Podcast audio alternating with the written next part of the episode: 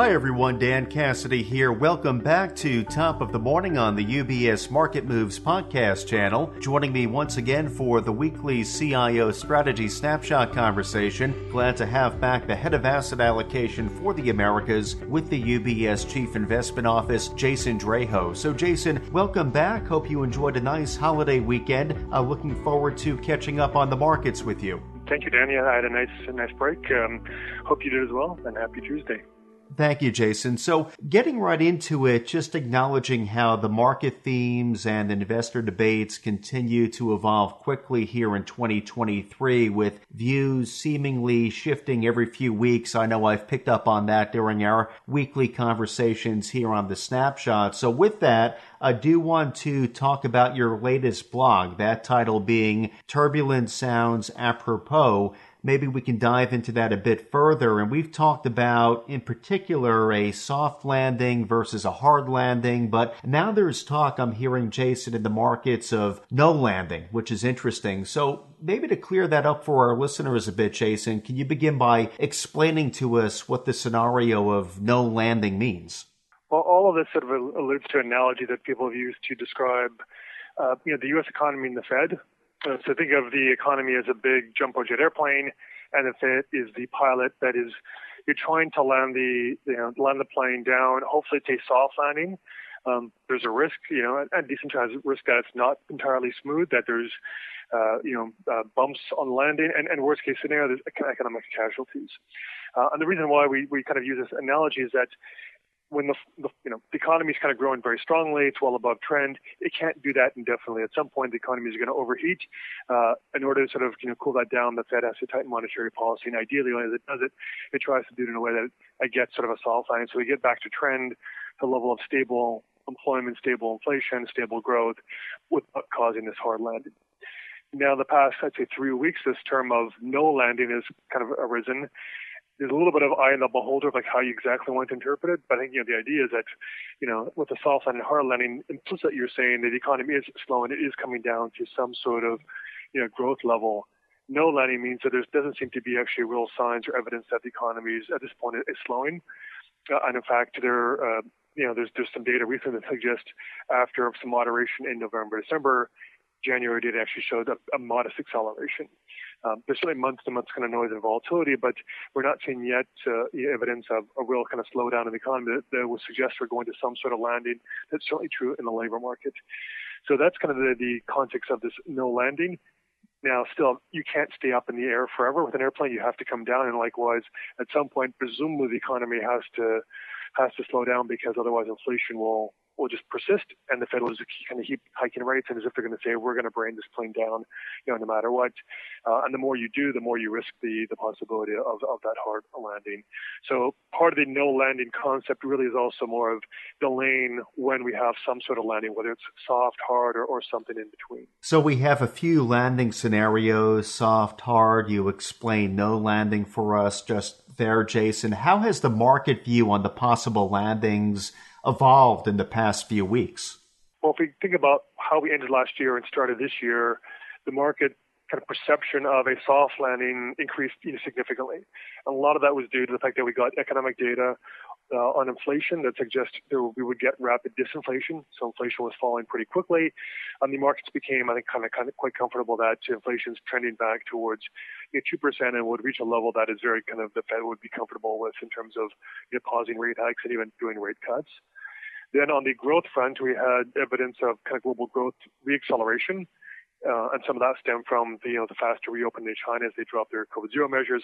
We saw that in Europe as the warm weather uh, led to you know, much more optimistic projections of economic activity. And data when we got uh, on Tuesday morning is consistent kind of with that. Uh, and the U.S. economy, the data showing that you know the labor market is holding up, and, and just what I alluded to, other data showing you know still kind of good resiliency.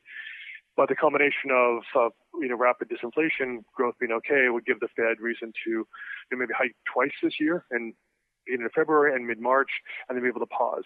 So all that sort of kind of fueled this idea that there could be a, a soft landing, uh, and that was the case up until about two plus weeks ago.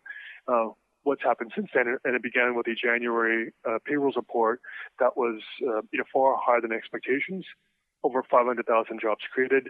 Um, and the data we've had since that in terms of retail sales, kind of consumer sentiment, you know, other activity that's showing that maybe we're, we're not decelerating in some of the worst parts of the economy, such as housing, but at least stabilizing potentially a little bit, combined with this other data suggests there's um you know there's kind of good growth resiliency more than expected, and we're also even seeing some of the inflation data was a little bit higher than expected. Uh, you know, not reacceleration, but not falling as, as quickly as investors assumed. So really, what we've seen collectively is for both growth and inflation data, upside surprises. So on the one hand, that's sort of good. It kind of it's consistent with a soft landing, but it also kind of heightens concerns that well, maybe the economy is running too hot. The Fed's going to have to keep hiking uh, more than anticipated, and you've already seen the market price in quite a few, well, just more hikes than what they assumed at the start of the year. So now, not only obviously what we got one uh, 25 basis point hike at the beginning of uh, February, but you know, 25 in March is almost certain. Uh, another 25 hike at the beginning of May is very likely, and I think the, a June hike is, is kind of on the table. It depends on what the table data does. And if the economy stays on this current path, this sort of no landing path where inflation and growth stay elevated, the Fed will just keep hiking. Inevitably, that's at some point it's going to you know, cause you know more pain and sort of increase the risk of a hard landing.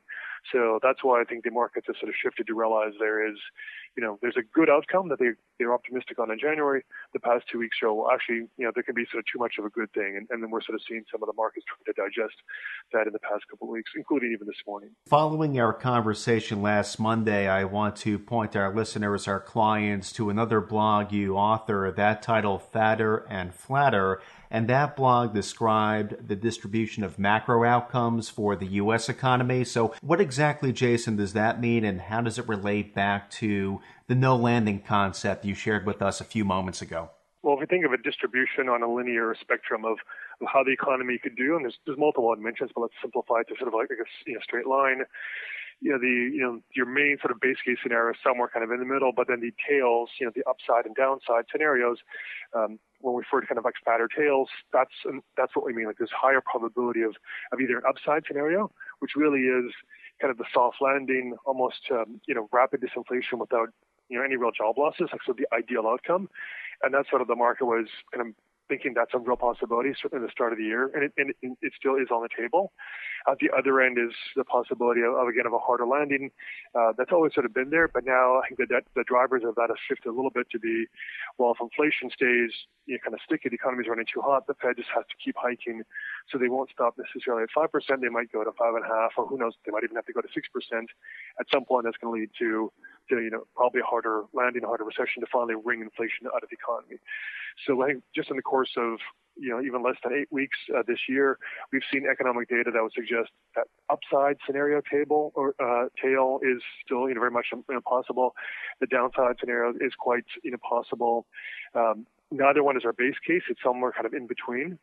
But then of tie it in with the kind of the no landing concept, you know, again, if we're sort of looking in, in a plane, we're flying at 30,000 feet, you can kind of look at the vast landscape and realize like, you know, there's a lot of possible directions you can go, a lot of different ways in which you ultimately can kind of land. So there's still a lot of things that are kind of you know, potentially on the table.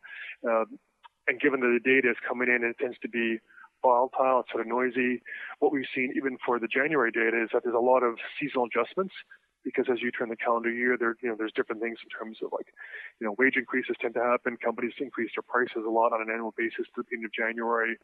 Uh, you know, you have a lot of workers employed during the holiday season, like seasonal workers who then get laid off in January. You try and adjust for that seasonally. Um, these are big adjustments, and if you get them wrong, uh, if you're misinterpreting what's going on in the economy in terms of the statisticians, you can kind of get misleading results. So we've seen this kind of some signs of, of kind of reacceleration or growth and inflation exceeding expectations, but that can also just be reflected of these challenges of trying to do these seasonal adjustments. Uh, so we need at least a, probably a couple more months at a minimum to get a better sense of where the things kind of kind of playing out. I think at the moment there's a lot of scope for for how this could evolve. Uh, we have to be you know, kind of conscious of there is a upside scenario that's very plausible. There's a downside scenario that's very plausible. Um, you know, even though that neither one is our current base case. Till we receive that clarity, Jason, whether it be a, a, couple, a few months from now, as you pointed out, there just seems, from what I can gather, to be a lot of uncertainty in the macro outlook at the moment. So I'm curious, how should investors navigate this environment and prepare their portfolios for the different possible outcomes that you just laid out for us? Well, what we can do is, you know, try and understand like where we have more conviction on how things could play out. So from an elevated level, we think inflation is still likely to decline during the course of the year. The question is, is how quickly and like what's the magnitude of disinflation throughout the year. Uh, it's also likely from the kind of current levels of economic activity, we're going to see some slowdown as the year goes on, just as a consequence of further Fed tightening and we know some of this operates with a lag. So growth is also like, likely to moderate as the year goes on. And if it doesn't, the Fed will just keep raising rates to ultimately kind of you know, bring it down. So the direction of travel for both is lower, and that means there is going to be some sort of landing.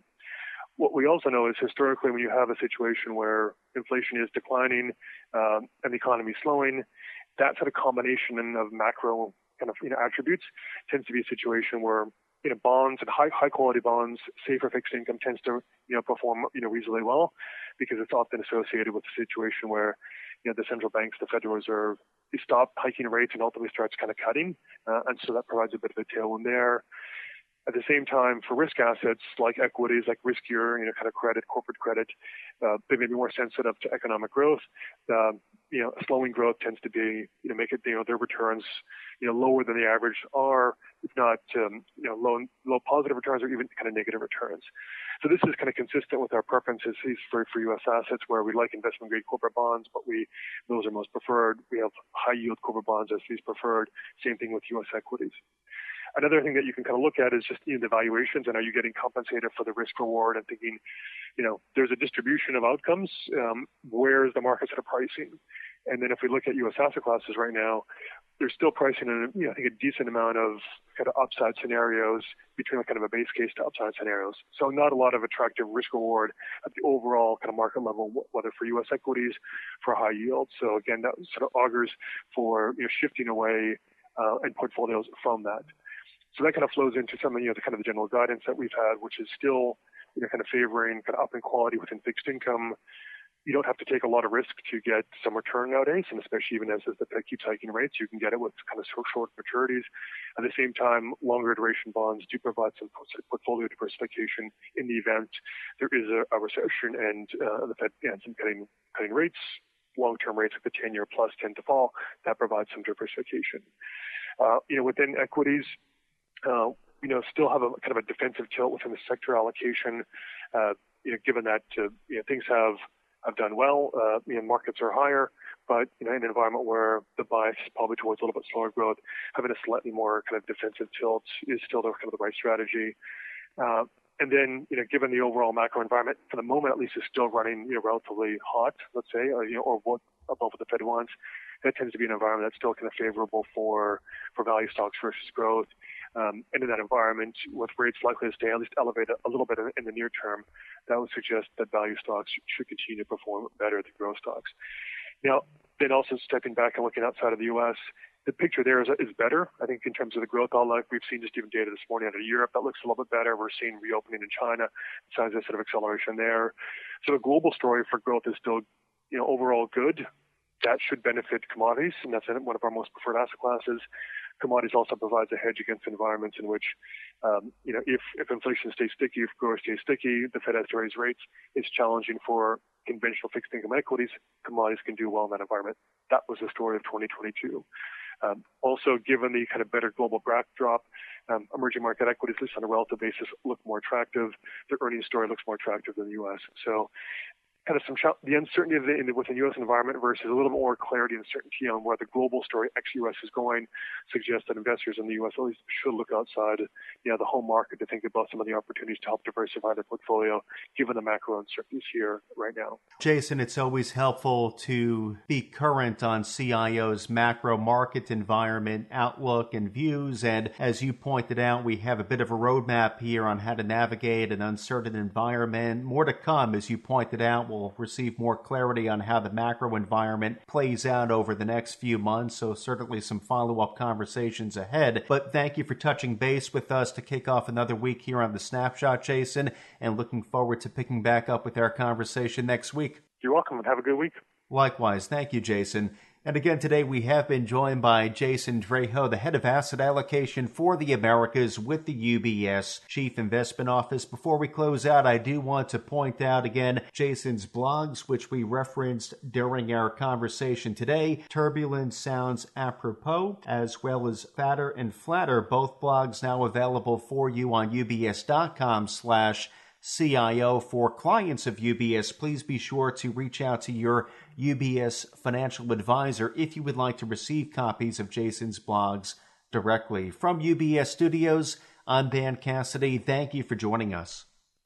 UBS Chief Investment Office's investment views are prepared and published by the global wealth management business of UBS AG or its affiliate, UBS. This material has no regard to the specific investment objectives, financial situation, or particular needs of any specific recipient and is published for informational purposes only. As a firm providing wealth management services to clients globally, UBS AG and its subsidiaries offer both investment advisory services and brokerage services. Investment advisory services and brokerage services are separate and distinct, differ in material ways, and are governed by different laws and separate arrangements. In the USA, UBS Financial Services Inc. is a subsidiary of UBS AG and a member of FINRA SIPC. For information, please visit our website at ubs.com forward slash working with us. For a full legal disclaimer applicable to the independent investment views produced by UBS, please visit our website at ubs.com forward slash CIO dash disclaimer.